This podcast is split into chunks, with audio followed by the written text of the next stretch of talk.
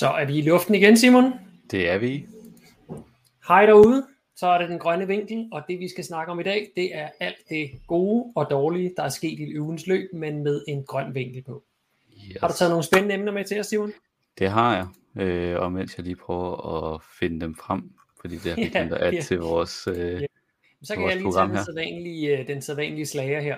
Øh, vi har rigtig meget brug for din hjælp, dig der kigger med, til at dele, så at flere kommer med ind og kigger på den grønne vinkel. Så vær sød lige at bruge øh, 10 sekunder, mens Simon han finder slidesen frem, til at øh, trykke ned i bunden af den her video her på del, og så lige del den på din stream, og, eller hvad hedder det, det hedder din, øh, din, øh, dit feed hedder det. og gerne, hvis du er med i nogle miljøgrupper, eller klimagrupper, eller andet grønt, så, så også del den derinde. Det vil vi sætte rigtig, rigtig meget pris på. Vi har fundet vores slides frem, de kommer her. Ja. Og øh, ja, Teknikken spiller. Ja, det er det. Det hedder jo den grønne vinkel, og det gør det, fordi vi skal snakke om alt, hvad der er grønt. Øhm, grønt er jo, har jo også noget med, øh, med, med natur at gøre, og natur har noget med dyr at gøre, og derfor så, så er dyrene også et emne her. Det ved jeg, du har taget med som noget af det første, Simon. Ja, øh, jeg har taget med omkring situationen med de her 15 minkavlere, som eller i hvert fald en af dem, som, øh, som øh, har taget imod kompensationsordningen, i stedet for mm-hmm. at mhm. lukke helt ned. Det er det, der hedder dvaleordningen også, ikke? Blev den kaldt? Ja, ja dvaleordning. Ja.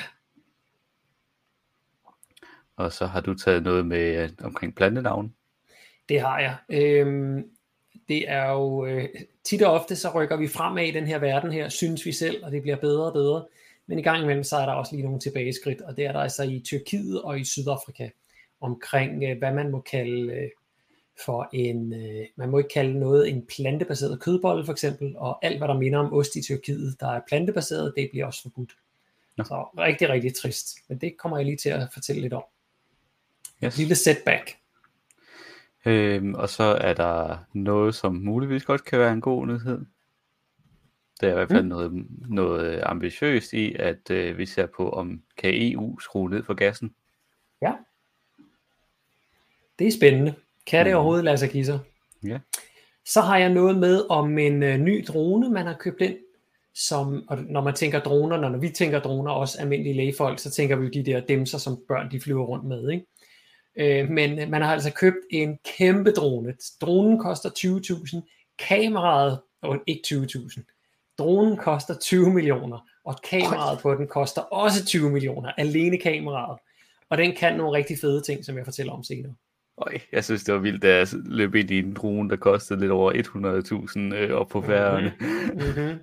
Men den er også exceptional, den her. Så ja. glæder jeg til den.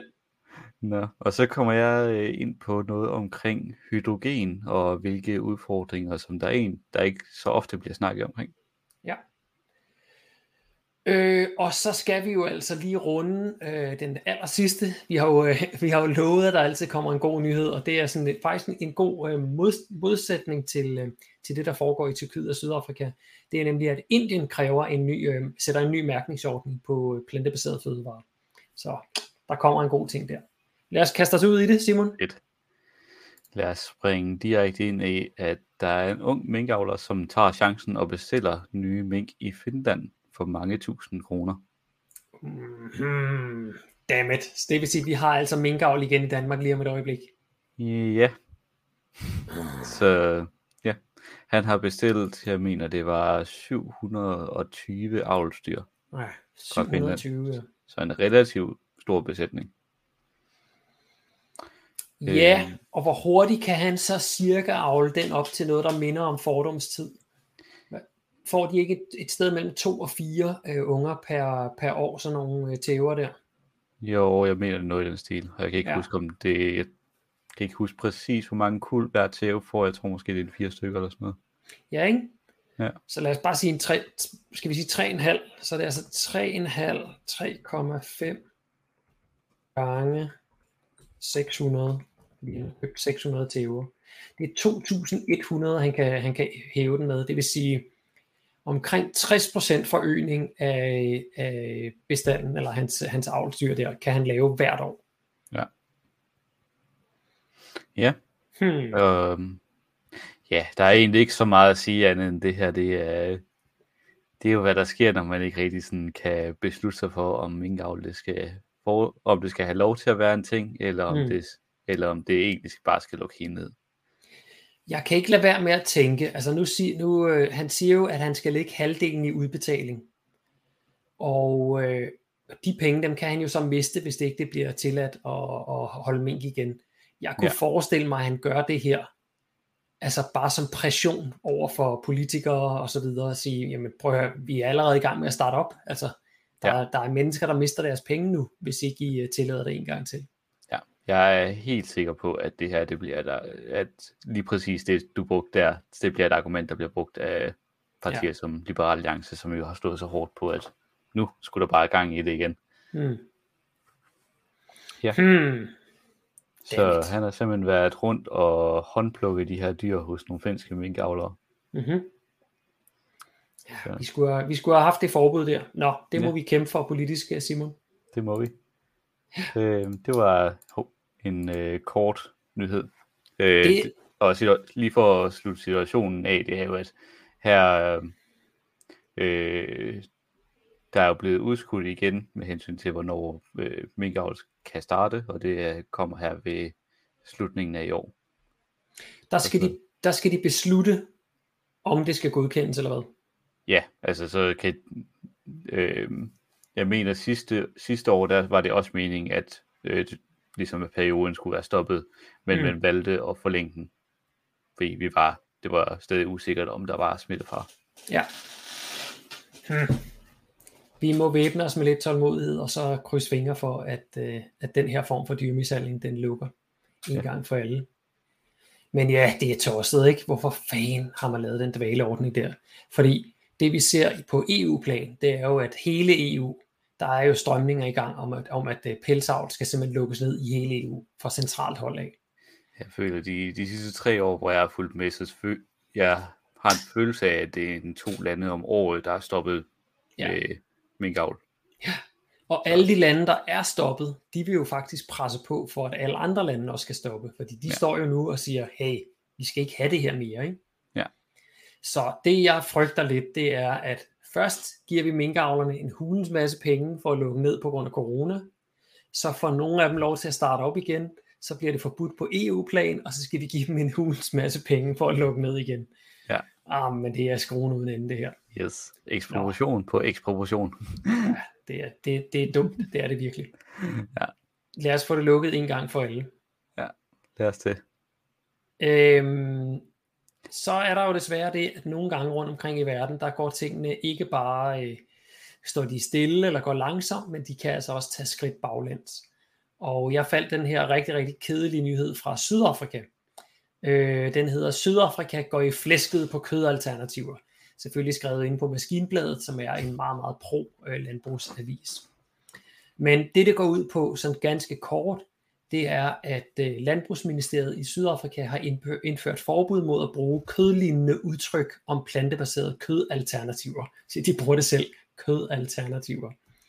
Så man må for eksempel ikke kalde noget for en vegan meatball, man må ikke kalde det for vegan nuggets, fordi meatball det skal indeholde kød, og nuggets det ved man jo, selvom en nugget det er et ord for alt muligt andet, ja. så skal det også indeholde øh, den her definitionen, som er forarbejdet kød.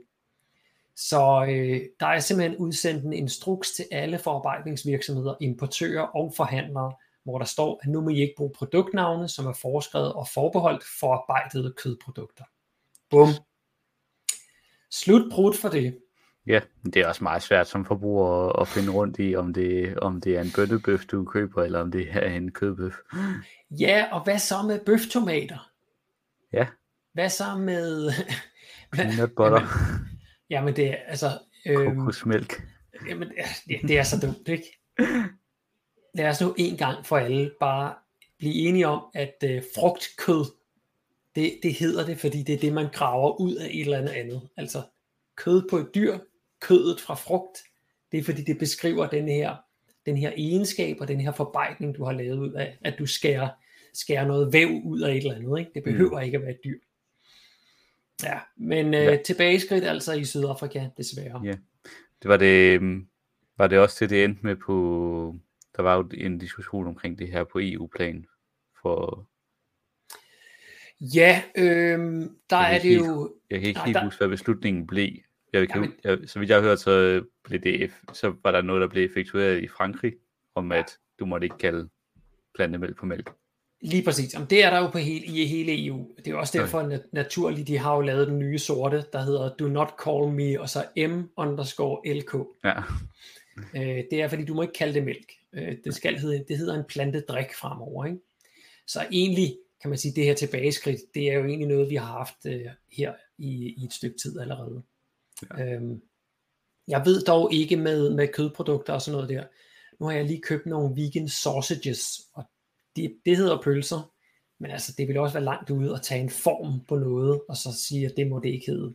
Ja. Så, så, så langt er vi i hvert fald ikke kommet her endnu. Men det, øh, det, det ser ud som om, at den sydafrikanske lov her, den altså forbyder sådan over en bred kamp. Okay. Og øh, så skulle jeg også lige have haft det med fra Tyrkiet. Øhm, Tyrkiet, de har, øh, de har også blokeret for, for alt, alt det her navngivning. Det er, ej, det, det er faktisk, Tyrkiet er gået endnu længere. Tyrkiet, de har bandet alle dairy products, altså mælkeprodukter, som bare giver et udtryk af, at det her det skal være en osteerstatning. Okay. Så det betyder altså, at alle de her øh, produkter, som øh, i, alene i forpakningen, eller i, fordi det er skiver, ligesom ost eller noget, det er blevet forbudt fra nu af. Øhm, ja, det er rimelig, øh, det, det er rimelig crazy, og det er simpelthen fordi, øh, hvis de bare giver det her, som sagt, hvis de, hvis de, øh, hvis de udgiver sig for at være en osteerstatning, så er de fra nu af forbudt i Tyrkiet. Ja. Øhm, det betyder altså, at der ikke er nogen øh, producer lokalt, der sælger veganske oste lignende produkter længere, og der bliver heller ikke produceret noget. Og hvis de stadig producerer det, så må det altså på ingen måde, de må ikke lade som om, at det her det kan indgå et sted, hvor ost ellers kan indgå. så det skal hedde en fedtblok, eller en, jeg ved det ikke, altså det er, det er virkelig crazy det her. Nødskiver. Ja, sådan et eller andet, ikke? Øhm, så vi er, altså, vi er langt, langt videre end det her med, at det er navne. Nu er det rent faktisk produkter, der kan minde om det, der er blevet, øh, der er blevet Det er også øh, rigtig godt til fri fortolkning, hvornår det overskrider den grænse.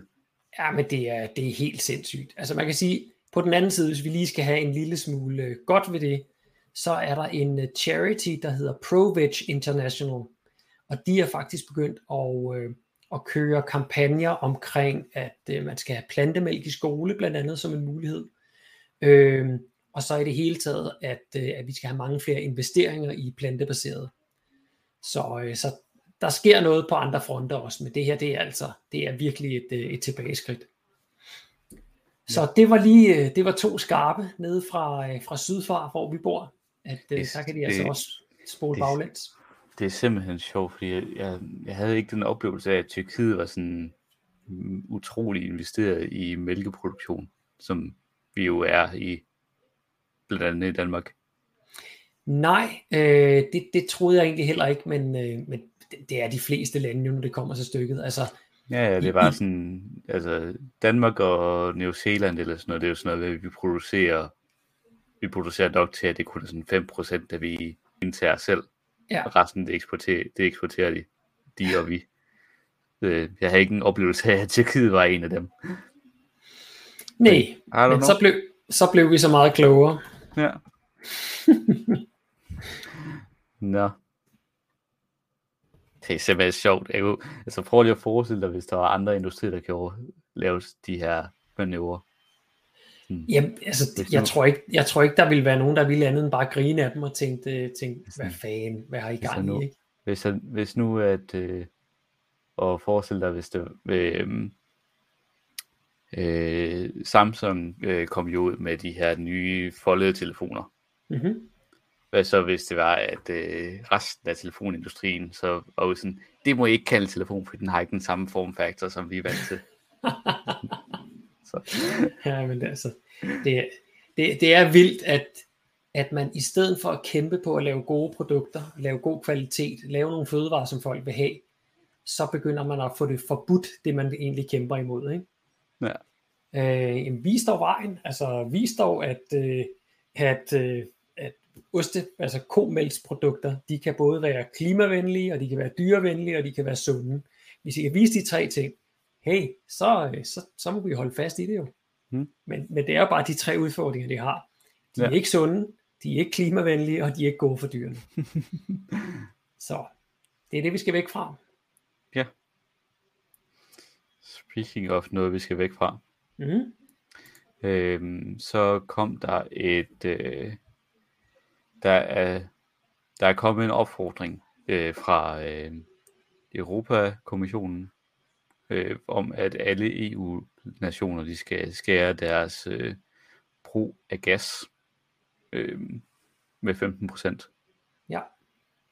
Så øh, det, det, altså, når, når vi gerne vil prøve ligesom at, at afskære os fra at være så afhængige af Rusland på i nu hvor vi er i en krigssituation, mm. så giver det jo i, i mit hoved rigtig god mening, at vi så tager og sænker vores forbrug for at kunne imødegå det her.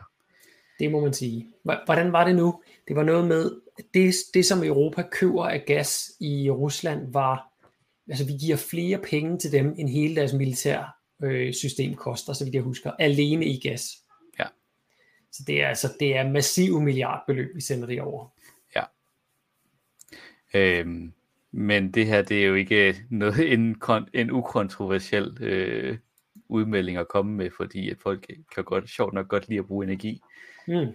Øhm, så der er en af de her seniordiplomater, som ligesom sætter allerede scenarier op, han kan se, øh, der skulle komme, med at øh, nu står Tyskland og bruger 50% af deres gas, det når det kommer fra, der kom fra Rusland før krigen. Mm. Øhm, og Tyskland har jo været re- relativt hård mod lande, som havde det hårdt over ø- deres økonomiske situation, situation efter finanskrisen i 2008. Øh, så derfor så, når lande, som ikke er særlig øh, bundet op på russisk gas, så som Grækenland, så kommer til at skulle stå i den her situation, så kan den kan han nemt se, at der kommer en, en slap direkte back at jer, med at når Tyskland kommer til at, ligesom at sige, det er for hårdt at skære ja. ned på den russiske gas. Så det er spændende. Hmm. Til, gengæld, ja, det... så, til gengæld så er det, det, er su- det er super spændende. Der er rigtig mange ting i den her artikel, som jeg ikke har taget med, men der er mm-hmm. en liste op omkring, hvordan øh, at rigtig mange lande allerede er begyndt at tage nogle tiltag for at sænke øh, deres energiforbrug. Der er byer, som har, der slukker lyset i en større procentdel af døgnet, der er mhm. sænket. Mm. Der er nærmest, jeg kan huske, der var en by, som havde en masse sådan friluftsbade, som var varme i Frankrig, som jeg mener, de har alle, som var slukket for varmen. Wow. Øhm, øh, og sådan nogle tiltag. Ja, ja, ja. Okay, så det er ikke bare det, altså det, det er ikke, vi, vi er faktisk nået dertil, hvor vi ikke bare skifter en energiform ud med en anden energiform, men vi vil rent faktisk gerne reducere. Og det er simpelthen for, og en af grundene til det er fordi, at man vil, øh, der, der er en, en virkelig hård balancegang, øh, de europæiske politikere prøver at gå her. Fordi problemet er, hvis man ikke tager, laver nogle af de her tiltag for at sænke energiforbruget. Mm-hmm. Så når vi kommer til vinter, og folk skal have varmet deres huse op, så kommer gaspriserne til at eksplodere. Altså ah. endnu mere, end de gjorde sidste vinter. Fordi så har vi allerede lave gaslager på det tidspunkt. Ja. Aha. Øhm, så derfor så er det, man prøver at skære ned på sådan de steder, hvor vi kan skære ned nu, mm. uden at det sådan, sådan bliver opdaget ja. i, i vores dagligdag, for at vi ikke ender ud i en situation, hvor alle går fuldstændig amok over, at vi ikke kan betale for vores opvarmning af vores huse, ja. når vi kommer til vinter. Samtidig så er der også en balancegang i, at hvis det er, at man laver for meget, og det så kan mærkes i, når, i, en, i folks dagligdag, så er man så bange for at skabe en gule veste situation igen. Det er klart, det er klart, fordi der, der er jo desværre mange mennesker, som ikke helt forstår, at de ikke bare kan bruge løs, hvis de har pengene til det. Mm. Øh, men der er faktisk en verden, vi er nødt til at passe på, og Og der kan man nogle gange være nødt til at sige, nej, det, det går simpelthen ikke det her, det, den her form for forbrug, eller den her mængde af forbrug. Ja. Men, øh, også, men det, det er ikke alle, der lige er med på det. Ja. Jeg kan også huske, jeg kan ikke lige huske, hvilket land det var, men der, var også, der var også et land, alle land, som er i gang med at preppe deres borgere til, og det her det bliver en koldere vinter. Okay. Med at øh, I skal være klar på, at der kommer ikke lige så meget varme ud af jeres radiator den her vinter. Wow. Ja. At det bliver kedeligt at være den, der bor ude for enden af fjernvarmesystemet. Der er bare ikke noget varme tilbage derude. Ja, så øh, det bliver, det bliver spændende at se, hvor, hvor strengt det bliver. Ja, det er faktisk ret interessant det der. Øh, jeg kan huske, jeg tror Thorsten Geil øh, fra Alternativet, han var en af de første politikere, og måske faktisk den eneste, jeg har hørt stå inde på Folketingets talerstol og sige, kan vi ikke være ærlige? Kan vi ikke være ærlige over for folk og sige, vi, vi, kan, ikke, vi, vi kan ikke komme i mål med, øh, med at redde verden øh, klimamæssigt, uden at det kommer til at koste noget. Ja, mm. det kommer til at koste noget på vores levestandard. Øh, vi kan ikke forudsige hvad, altså, øh, og så øh, oppositionen, de begynder selvfølgelig at snakke om noget, øh, at vi skal bo i jordhuler, sikke, hvor er de dumme og sådan noget. Ikke? Det er jo ikke det, det drejer sig om, men, men, men vi kan ikke forbruge mindre, uden reelt at forbruge mindre. Nej. Altså, det, det kan ikke rigtig lade sig gøre, og det tror jeg rigtig mange har, det, det er ikke sådan rigtig gået op for dem endnu, at hvis du skal forbruge mindre, så skal du rent faktisk bruge færre ting, og det er at køre mindre i bil, mindre fladskærm, øh, bruge fladskærmen noget mindre, øh, tage kortere bade, alt det der, som vi jo har gjort igennem årtier og har lært, sluk for vandet, mens man børster tænderne og alt det der, ikke? Men, men den skal bare have et nyk til, øh, ja. og, og, og det der med at slukke for vandet, når man børster tænder, det batter altså ikke en skid. Det, der batter noget, det er, hvad vi putter i indkøbskurven, og hvad vi ellers køber af dimser, sådan i det hele taget. Det er, det, det er virkelig der, det ligger, og så hvor meget vi bruger dem efterfølgende. Altså, mm. øhm, jeg ved godt, det, det, det, det lyder som en lidt sjov ting, ikke? Men, men forestil dig engang, at du, når du tager din tandbørste og putter tandpasta på den, så putter man jo en, ja, nogen tager og lægger en hel stribe på, der fylder hele, alle, alle børsterne, ikke? Og, men uanset hvor meget du indlægger på, på din tandbørste, så forestil dig, at du kun brugte halvdelen. Jeg lover dig, at dine tænder de bliver lige så rene, og du øh, kommer til at få lige så frisk ånder og alting. Men lige pludselig så den her tube tandpasta, du har, du kan se det på to forskellige måder. Den holder dobbelt så længe, og eller den har kostet halvdelen. Altså lige pludselig så bliver din tandpasta halvt så dyr, hvis du kun bruger halvt så meget af den ad gangen. Ikke? Og det går igen med opvaskemiddel. Kender du folk, der står og siger de på den der tube der, og så bliver vasken fyldt med opvaskemiddel, og så går de ellers i gang, helst med løbende vand, så det hele bliver skyllet med det samme. Ikke? Ja. Øhm, og, og nu ved jeg godt, det er kontroversielt, men igen, når du tørrer dig med toiletpapir, forestil dig, at du kunne bruge et blad mindre hver gang. ja, ja, for der er nogen, der gør sådan der, ikke, når, de ja. skal, når de skal tørre sig. Øh, det, og det er svært her i sommervarmen, men der er rigtig mange tidspunkter af året, hvor vi godt kunne gå med vores t-shirt en dag ekstra, uden at det nødvendigvis ville betyde, at, at vi gik og lugtede. Og alle de her ting her, det betyder altså, at vi reducerer vores, vores spildevandsforbrug, vores materialeforbrug, mange ting reducerer vi virkelig, virkelig drastisk ved, altså, ja, ved at strække tingene noget længere. Mm. Det, det tror jeg bare ikke, vi er klar til endnu, eller i hvert fald overvejer, at det er sådan nogle ting, vi også kan gøre. Så ja. Ja. Det er spændende. Og det, og det er jo sjovt, fordi at folk er så styret af økonomi, og der er jo mange af de ting, du lige har nævnt, hvor som er, altså, du, du tjener på det, eller ja. du bruger, du brug for, altså, forbruger jo også ikke kun luksus, at du bare siger farvel til det, det er også, at når, så har du så har du brug for at tjene færre penge. Mm. Altså, ja. din, din regninger bliver nemmere at betale, du kommer til at ikke at skulle stå med huslånet lang tid, og så videre.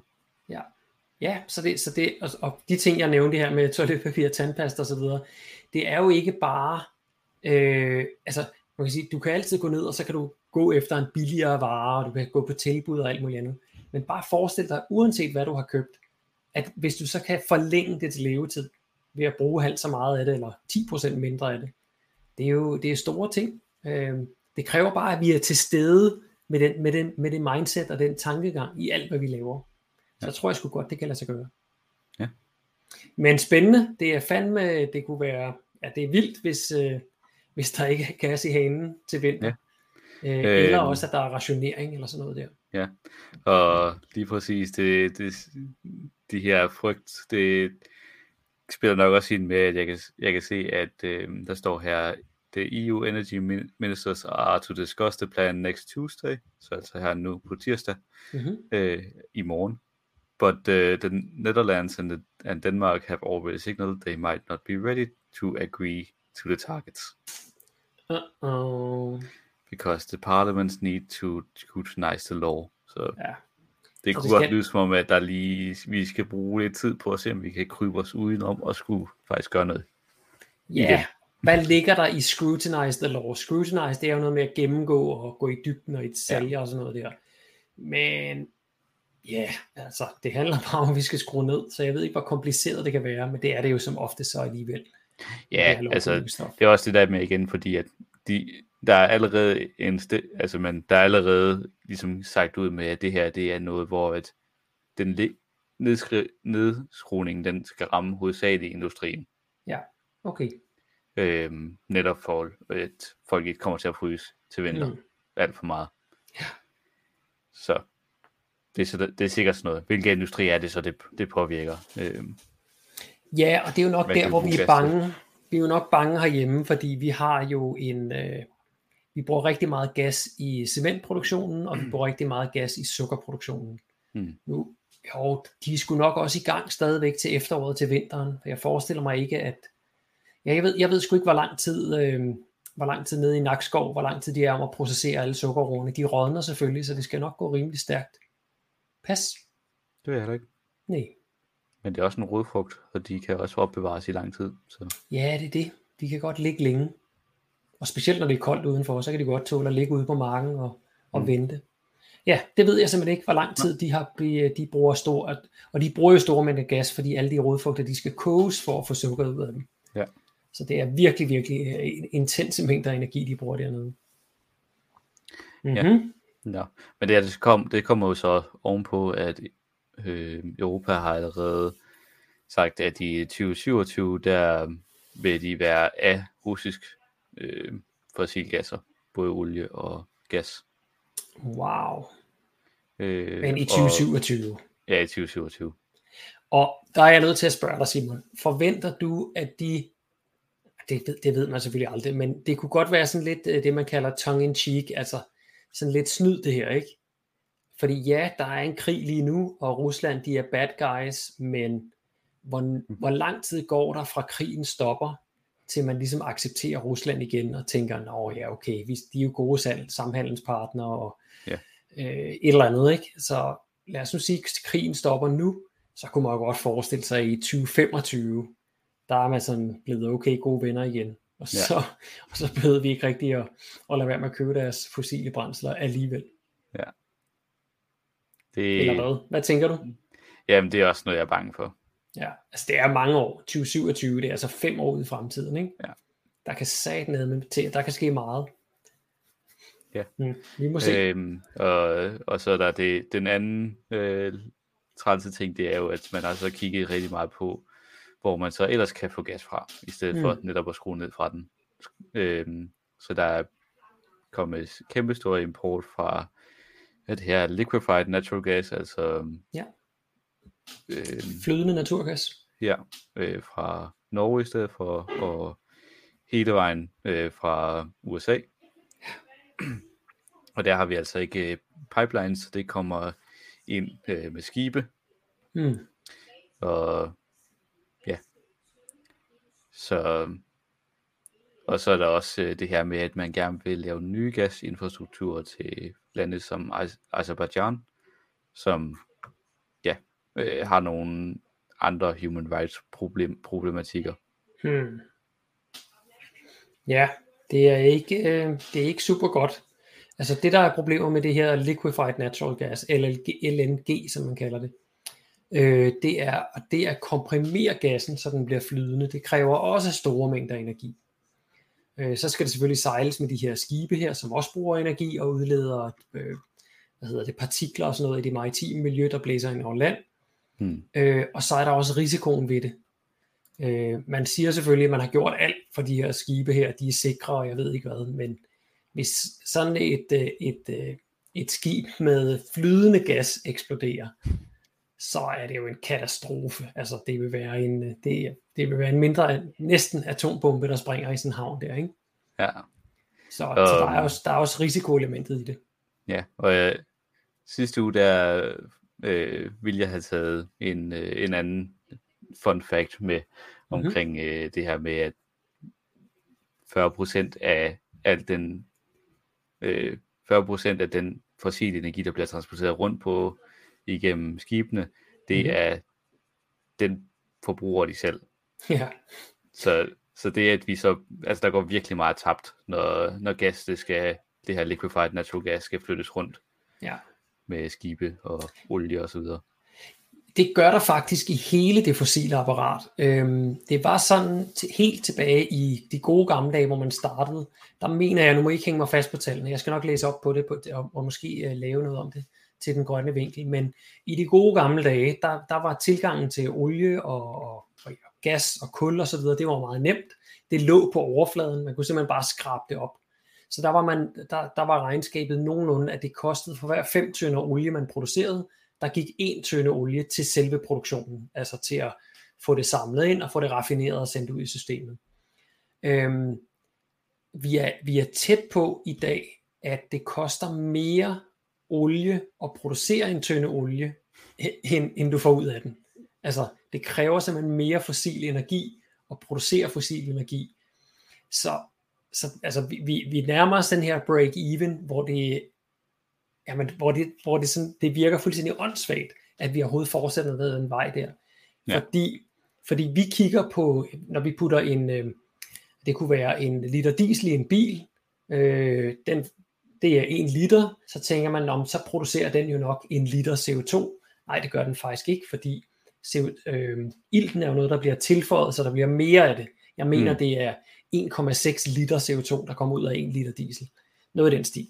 Øhm, og, og, og det vi jo, hvis vi så laver det, hele det regnestykke der med total cost, så kan det være, at det har kostet øh, måske 2-3 øh, kilo CO2 og producere den ene kilo fossile brændsler, som giver et kilo eller noget i sidste ende.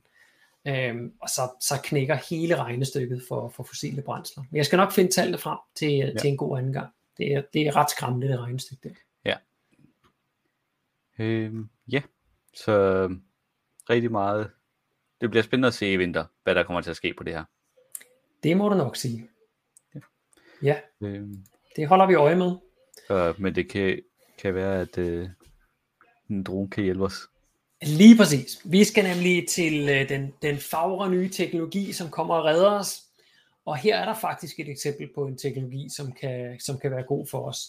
Det er nemlig en uh, kæmpe drone, som kan overvåge til søs. Og uh, den her drone her, den som I ser på billedet, uh, den ser faktisk mindre ud på det her billede, end virkeligheden er. I kan lige ane den mand, der står om bagved øh, lige under kan, og så kan man begynde at få en fornemmelse for, hvor stor den virkelig er. Den er 3 meter lang, den her drone her, den vejer 200 kilo. Øhm, den kan holde sig flyvende i mange, mange timer. Den har en helikopterrotor rotor op ovenpå. Så det er faktisk det er en, det er en, en, øh, det er en lille, ubemandet helikopter. Men det, som den her drone her, den kan, ud over at flyve langt og længe, det er, at den har et sindssygt dyrt kamera på. Og det her kamera her, det, kan, øh, det er sådan en, øh, det er en cylinder, der sidder nede foran, som drejer rundt. Øh, gå ind på DR, de har den her nyhed her under, faktisk under vejret. Jeg ved ikke, hvorfor de har den der, men det har de i hvert fald. Den er fra i dag, den her nyhed her med kæmpe dronerne, og der er en video derinde, der viser den. Og det de viser, det er altså, at, øh, at der er flere forskellige grene af det danske, øh, både stat, men også militær, som har prøvet den her af. Det er både det er 12-styrelsen, det er Fiskeristyrelsen, og det er Søværnet. Og de har testet den her drone igennem flere måneder. Øhm, og det de gerne vil, øh, vil, det de tænker, de kan bruge den til, det er altså at holde øje med fremmede skibe, altså skibe som øh, smugler eller andet, hvor de gør det uden at have slået deres, det der hedder en transponder til, øhm, mm. hvor de altså sender, ikke nok med at de kan blive målt på et radarsignal, men et skib sender så også et signal tilbage, hvor de beskriver, hvem er de og hvad er deres position. Og det gør de også via radiosignaler. Øhm, det kan man slå fra alt det der. Så kan man godt se, der er en prik, men man, kan ikke, man ved simpelthen ikke, hvad det er derude. Og det er typisk, når det er enten smugling, eller ulovligt øh, fiskeri. Og det er man selvfølgelig rigtig, rigtig interesseret i. Så det er Fiskeristyrelsen og Tolvstyrelsen, der er interesseret der. Øhm, men vi har jo altså også øh, vestens fjende nummer et, nemlig Rusland, liggende på den anden side af Østersøen. Og who knows, hvad de kunne finde på at sejle igennem vores farvand. Så det er også rart at have de her droner her, der kan sejle ud. Så de er altså blevet, øh, blevet testet af. Og jeg fik sagt det allerede i indledningen, men I får det lige igen. De her droner her, selve helikopteren, den koster 20 millioner kroner. Og så er der monteret det her specialkamera, som altså kan se i nat, det kan se termisk, det kan måle havoverfladen og se olieudslip. Øhm, og så har det en mega stærk zoom, så det kan altså være en kilometer væk og stadig zoome ind og se præcis, hvad der foregår på en båd. Det kamera der, det koster 20 millioner. Så 20 millioner for, for dronen, 20 millioner for kameraet. Det er, det er, fuld, det er fuldstændig Altså et kamera til 20 millioner. Ja, Under alle omstændigheder. Det, det ja. som de... Ja, undskyld. Nej, jeg siger, siger bare, at jeg var nervøs nok øh, med at flyve med en 4.000 kroners drone, da jeg skulle lære at flyve med en. ja, 4.020 millioner, det er så det er 500 gange så meget, det koster. ja, det er, det er crazy. Øhm, der er nogle fede billeder inden fra videoen, hvor man kan se øh, skærmbilledet, og netop det ligner sådan noget, ligesom vi kender fra amerikansk militær, øh, når, de, når de låser på et target med firkanter og kan se data ud i siderne og sådan noget der. Det ser mega cool ud. Men øh, det de håber, de kan med den her drone her, det er altså ud over satellitbilleder og radar, så får de lige pludselig de her øjne. Så nu kan de ikke bare øh, se, at der er et øh, skib, nu kan de rent faktisk flyve ud og se, hvad det skib her, det rent faktisk foretager sig. Så øh, det synes jeg er en, en, en rigtig, rigtig positiv nyhed. Øhm, der hvor nyheden så bliver sådan en lille smule skidt i mine ører, det, jeg skal jo lige finde den grønne, skråstreg dårlige vinkel, det er, at vi har behov for at bruge x antal 40 millioner på ulovlig fiskeri og smuglebåde og fremmede skibe og olieudslip og alt det andet her. Det synes jeg jo er lidt trist. Altså, mm. hvor, hvorfor har vi overhovedet behov for så mange penge til at kontrollere det her? Hvorfor er, er folk ikke bare øh, ja, ansvarlige og, og tænker på, på miljø og så videre, og, og lader være med at hælde olie eller øh, fiske ulovligt, eller hvad det nu måtte være.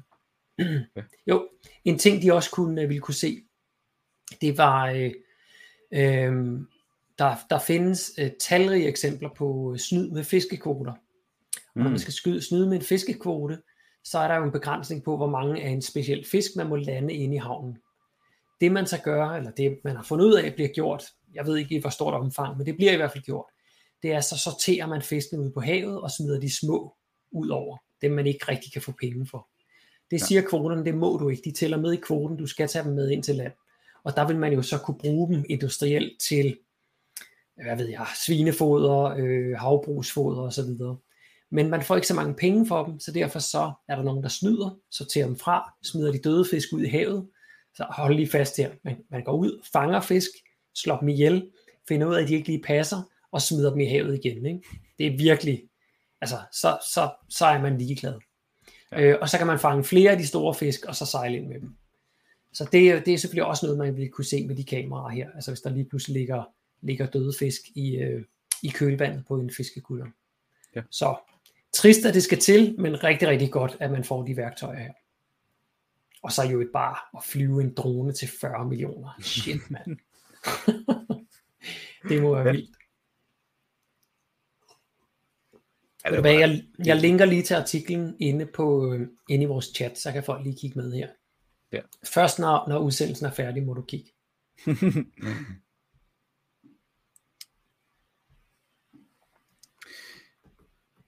Men det, ja, det, det er helt vildt at skulle...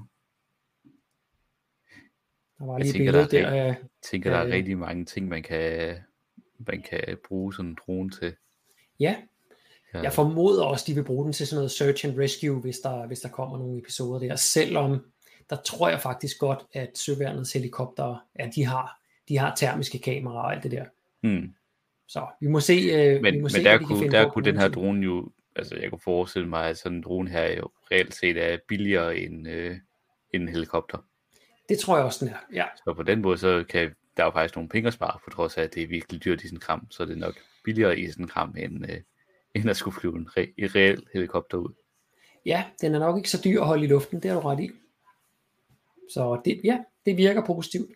Ja. Øh, hvis, hvis I kigger på skærmen her, hvis I kan se en skærm, så øh, er der lige et billede af det der, jeg nævnte med, øh, med det der, øh, ja, sådan nærmest et, et amerikansk jægerflybillede med informationer ude i siden, og så en firkant rundt om et fiskekutter, hvor de så kan tracke den. Og han viser i, i videoen der, der viser det altså, hvor meget de kan zoome ind og ud. Når der er zoomet ud, så er fiskekutteren det er en lille bitte prik. Og når de zoomer ind, så er det lige før de kan se menneskene gå rundt op på dækket. Så den, okay. det, det er rimelig cool. Okay. Ja. Jamen, jeg tror også, man, man får et godt kamera for 20 millioner. Det håber jeg. ja. Simon, øh, kan du ikke lige fortælle hydrogen eller brint, som vi også kalder det på ærkedansk? Ja. Hvad er det nu med det?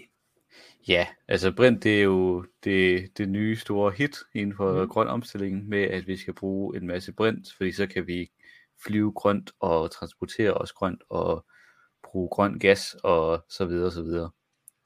Øhm, ja, det indgår i det, der hedder Power to X, ikke også? Yes, lige præcis. Ja. Øhm, og, men der er nogle problemer i det. Øhm, og lige før jeg taler omkring det, I kan se på vores slides, hvis I kigger med, så fordi brint er bestående af det allermindste molekyle, vi har i det periodiske, øh, den periodiske tabel. Mm, hydrogen. Yes. Eller så øh, ja.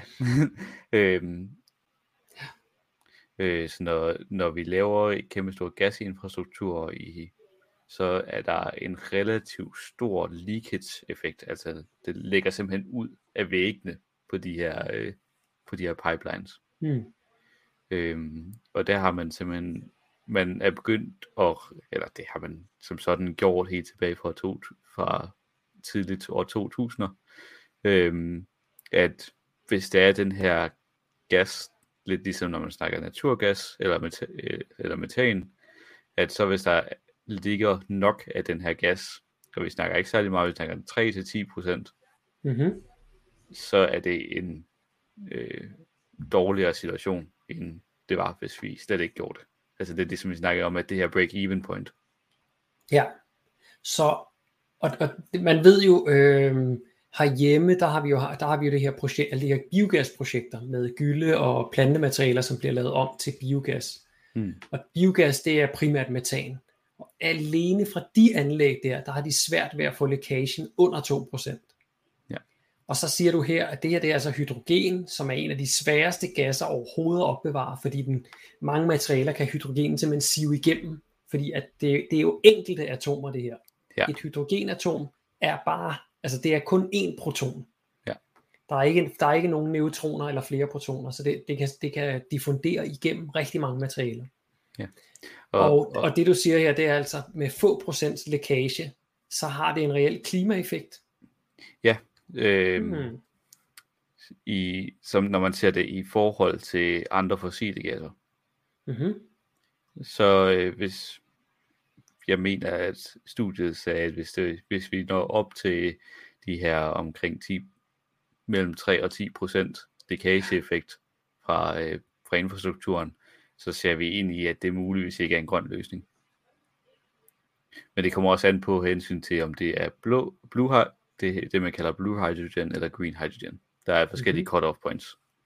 Øh, og blue hydrogen, det er, hvis det er, at man laver brint på ved at bruge fossile gasser og så ligesom opfange, øh, eller at man bruger fossile gasser til at omdanne til, ja. til brint man stjæler brintatomerne ud af, af gasserne. Yes. Ja. Øhm, problemet er, når det er, at vi begynder at have så stor en, når, fordi man regner med, at man kommer til at bruge rigtig meget brint i, mm-hmm. i fremtidens energiinfrastruktur.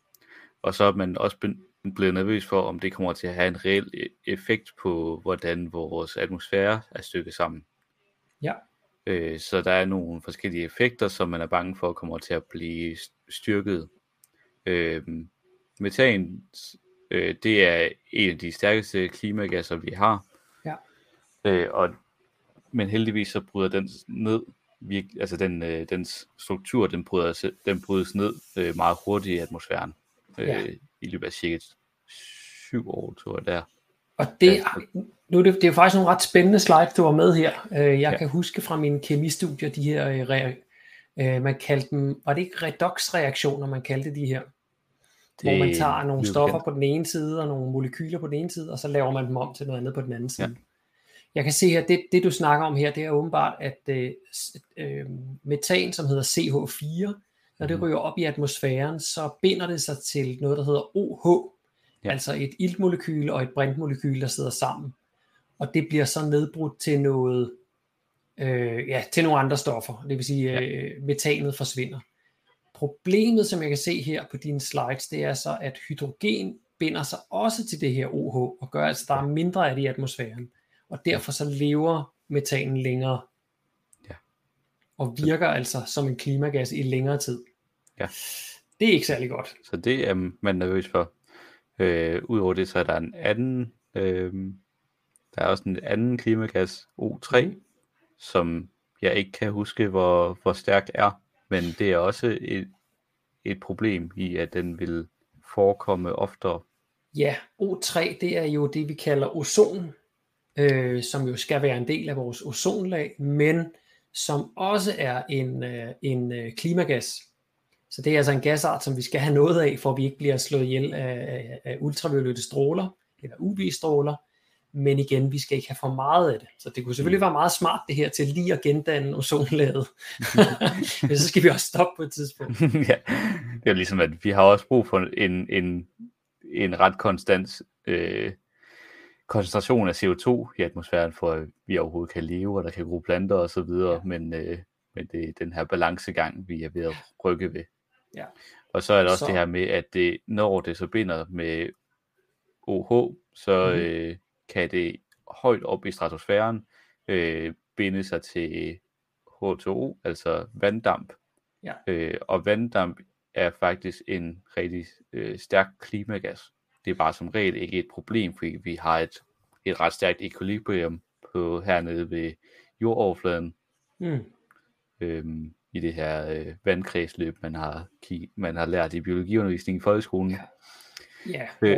hvor, hvor normalen så har vi jo altså øh, vand på jordoverfladen, der fordamper, bliver til skyer og regner ned igen. Ikke? Ja. Men, men det foregår ikke så højt oppe i, øh, i luftlagene, altså ikke Nej. oppe i det, der står her, som, hvor der står stratosfæren. Mm. Så højt oppe, der har vi ikke øh, meget af vandet, der kommer. Men det gør det åbenbart som brint. Så ryger det derop, og så bliver det til, til vanddamp. Ja, og det kan simpelthen øh, res- også resultere i, at, øh, at det bliver sværere for jorden at komme af med, med kulden.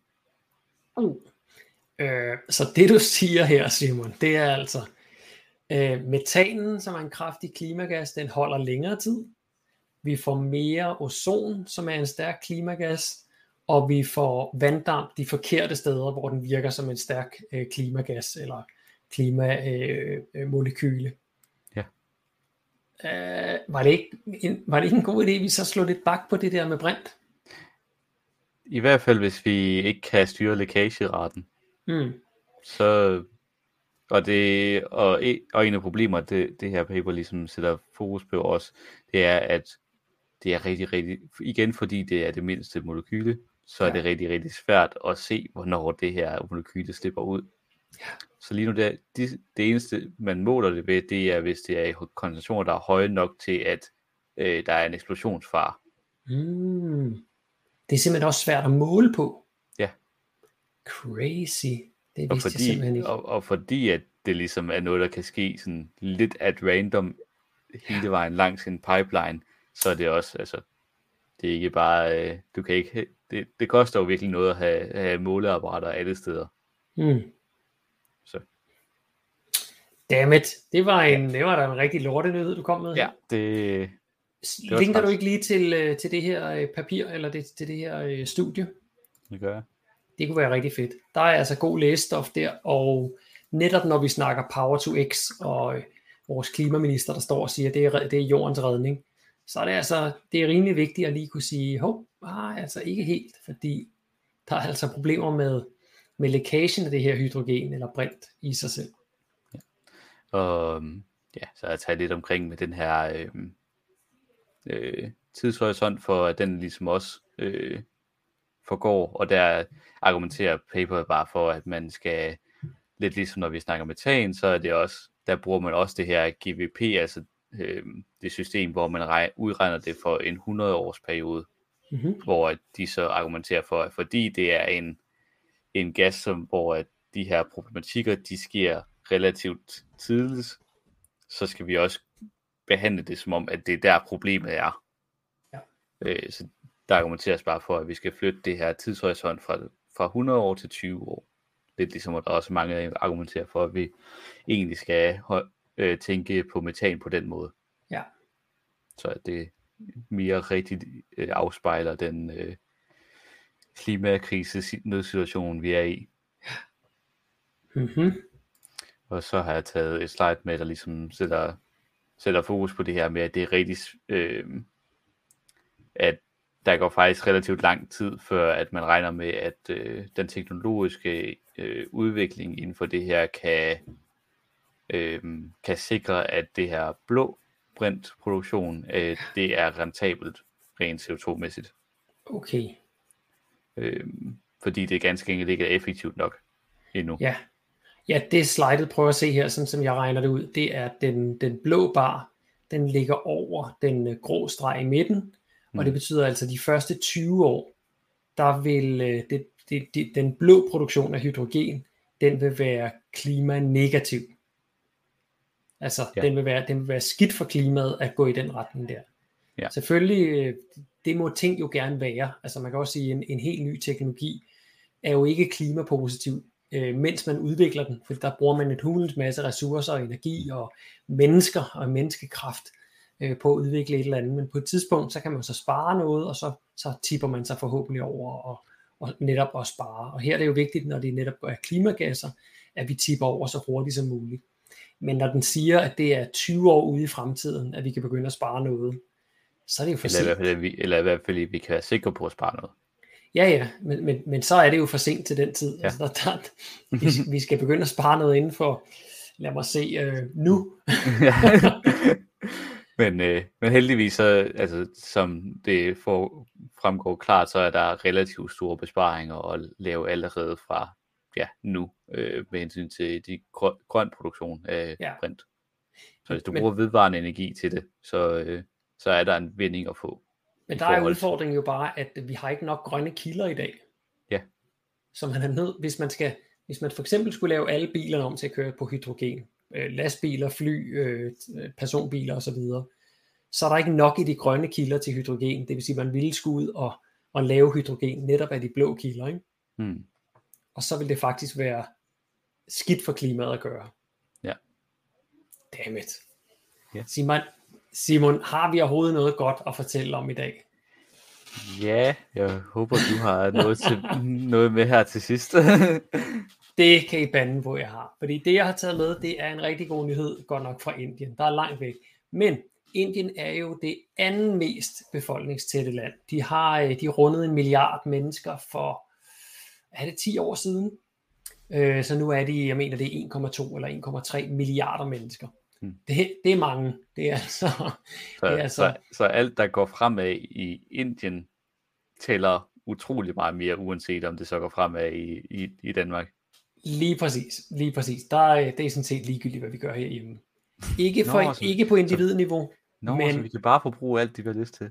Jamen altså, i det store regnskab kunne vi jo godt, men det kan alle jo så sige i hele verden, og så sker der ingenting. Så selvfølgelig skal vi rykke. Jo. Nej, det der, er, det der er sket i Indien, det er, at øh, der har man, man, man har jo øh, øh, lange vegetariske traditioner i Indien, og det man har fundet ud af, det er jo, at der er rigtig mange produkter, øh, også fordi de begynder at, at, at øh, indtage mange westerniserede produkter, øh, så, så hvor indisk madtradition har været sådan meget ren, kan man sige, øh, uforarbejdet og så videre, så har man jo så fundet ud af, at det, det, ja, et indisk supermarked er nok lidt, lidt ligesom et dansk supermarked. Øh, ingredienslisten den bliver længere og længere og mere og mere fyldt med e-numre og så videre. Og der har man så besluttet i Indien, at nu skal der simpelthen styr på det. Hvis ikke man vil proppe noget med dyr i munden, så skal der være ordentlig labeling.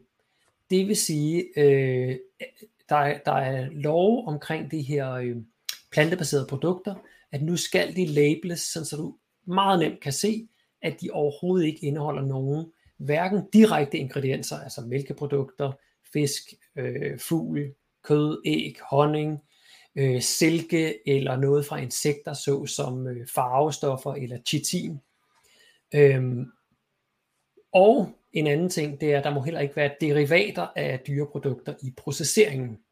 Og det er der, hvor øh, som, øh, som, som, hvis man lever vegansk, så finder man på et eller andet tidspunkt ud af, at når man står med en æblejuice, eller en øl, eller en rødvin, hvor man jo selvfølgelig tænker, at de jo alt sammen er lavet af, af planter, ikke?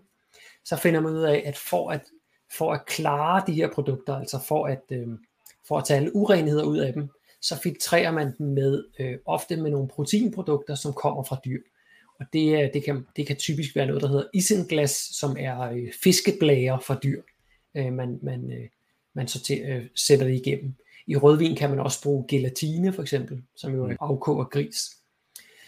Øh, og i USA, der bruger man noget, der hedder bone char. Der bruger man altså øh, øh, mineraler og kalk brændt ud af dyreknogler til at, øh, at gøre sukker hvidt. Der har vi så heldigvis øh, fundet andre øh, måder at gøre det på herhjemme, så der bruger man ikke de her øh, animalske blegemidler i sukker. Men det gør man altså i stor stil i udlandet. Okay. Og der skal altså være helt klar mærkeordninger på det her fra nu af, sådan så at man, øh, sådan så man slipper for, at, eller i hvert fald man, man kan meget, meget nemt se, om det indeholder noget af det her. Og det betyder altså, at over en milliard mennesker fremover øh, kan tage en vare ned fra hylden, vende den om og så se, er den her 100% plantebaseret? Ja, det er svært. Hvad betyder det? er den her vare vegansk, eller er den ikke? Øh, det synes jeg faktisk er ret stort. Øh, det, kunne faktisk, det kunne jo godt smitte af på, på de producenter, der leverer til Indien, og, mm. øh, og det bliver også nemmere for os herhjemme med produkter, vi køber fra Indien. Jeg ved, at øh, hvis man går i, skal jeg lige tænke mig om, hvis man går i Aldi, så står der en uh, tandpasta, sådan en hvid en, og der står bare tandpasta med myntsmag. Den koster 4,5 kroner, og den er simpelthen lavet i Indien. Så man skal ikke kæmpe sig det der med, at vi køber der ikke noget, der er lavet i Indien. Vi, vi har en, en der, er, der er indiske fødevarer og produkter på hylderne herhjemme.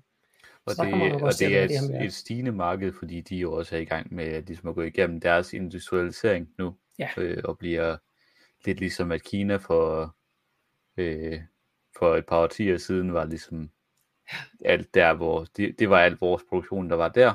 Ja. Øh, nu hvor Kina er ligesom kommet op og er blevet et teknologisk powerhouse i sig selv, så, øh, så øh, er virksomheder begyndt at rykke efter det nye marked på jo, billig produktion. Der er også en anden god øh, ting i det her, det er, at produkterne må heller ikke være testet på dyr. Mm. Og det er jo faktisk en ting, som øh, mange veganske eller plantebaserede mærkningsordninger lige glemmer lidt. Øh, det kan være sådan noget som øh, solcremer eller kosmetikprodukter i det hele taget. Der er det faktisk ikke altid nok, at man kigger på, at der står, at det er vegansk.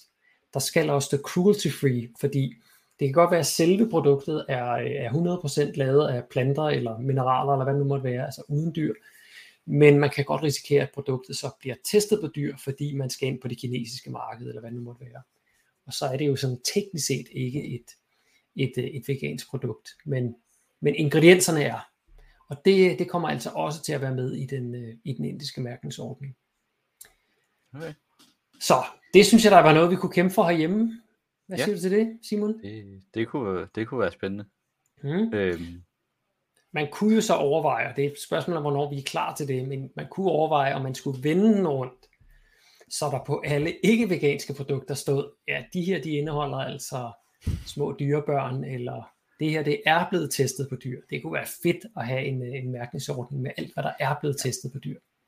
Jeg synes specielt, specielt den med testet på dyr, den, tror, den, den føler jeg lidt specielt, fordi at det er stadig case, at du ikke i kosmetik må teste på dyr i Europa. Det er så op mm. til debat nu omkring, om det så skal genindføres, at man godt må ja. det. Hvilket øh, er spøjs nok, at der er nogen, der synes, det er en god idé. Ja. Øhm, men, men, men reglerne der, de siger, jo, de siger jo kun, at man ikke må teste det på dyr i Europa. Ja. Hvis en fransk kosmetikproducent vil sælge i Kina, så er der jo regler i Kina om, at det skal være testet på dyr, for at man må sælge det øh, på det kinesiske marked. Så det kan godt være, at de ikke tester i Europa, men så hyrer de et, hvad ved jeg, asiatisk eller wherever øh, firma til så at teste det derude. Og det betyder jo så, at dit, nu siger jeg bare noget, uden at det behøver at være testet på dyr, men dit Lancome-produkt i Danmark, nej, det er ikke, den her flaske er ikke blevet testet på dyr, og nej, den indeholder ikke nogen dyr, men den samme virksomhed, som sælger det samme produkt i Kina, får det testet, for at de kan sælge det i Kina. Mm.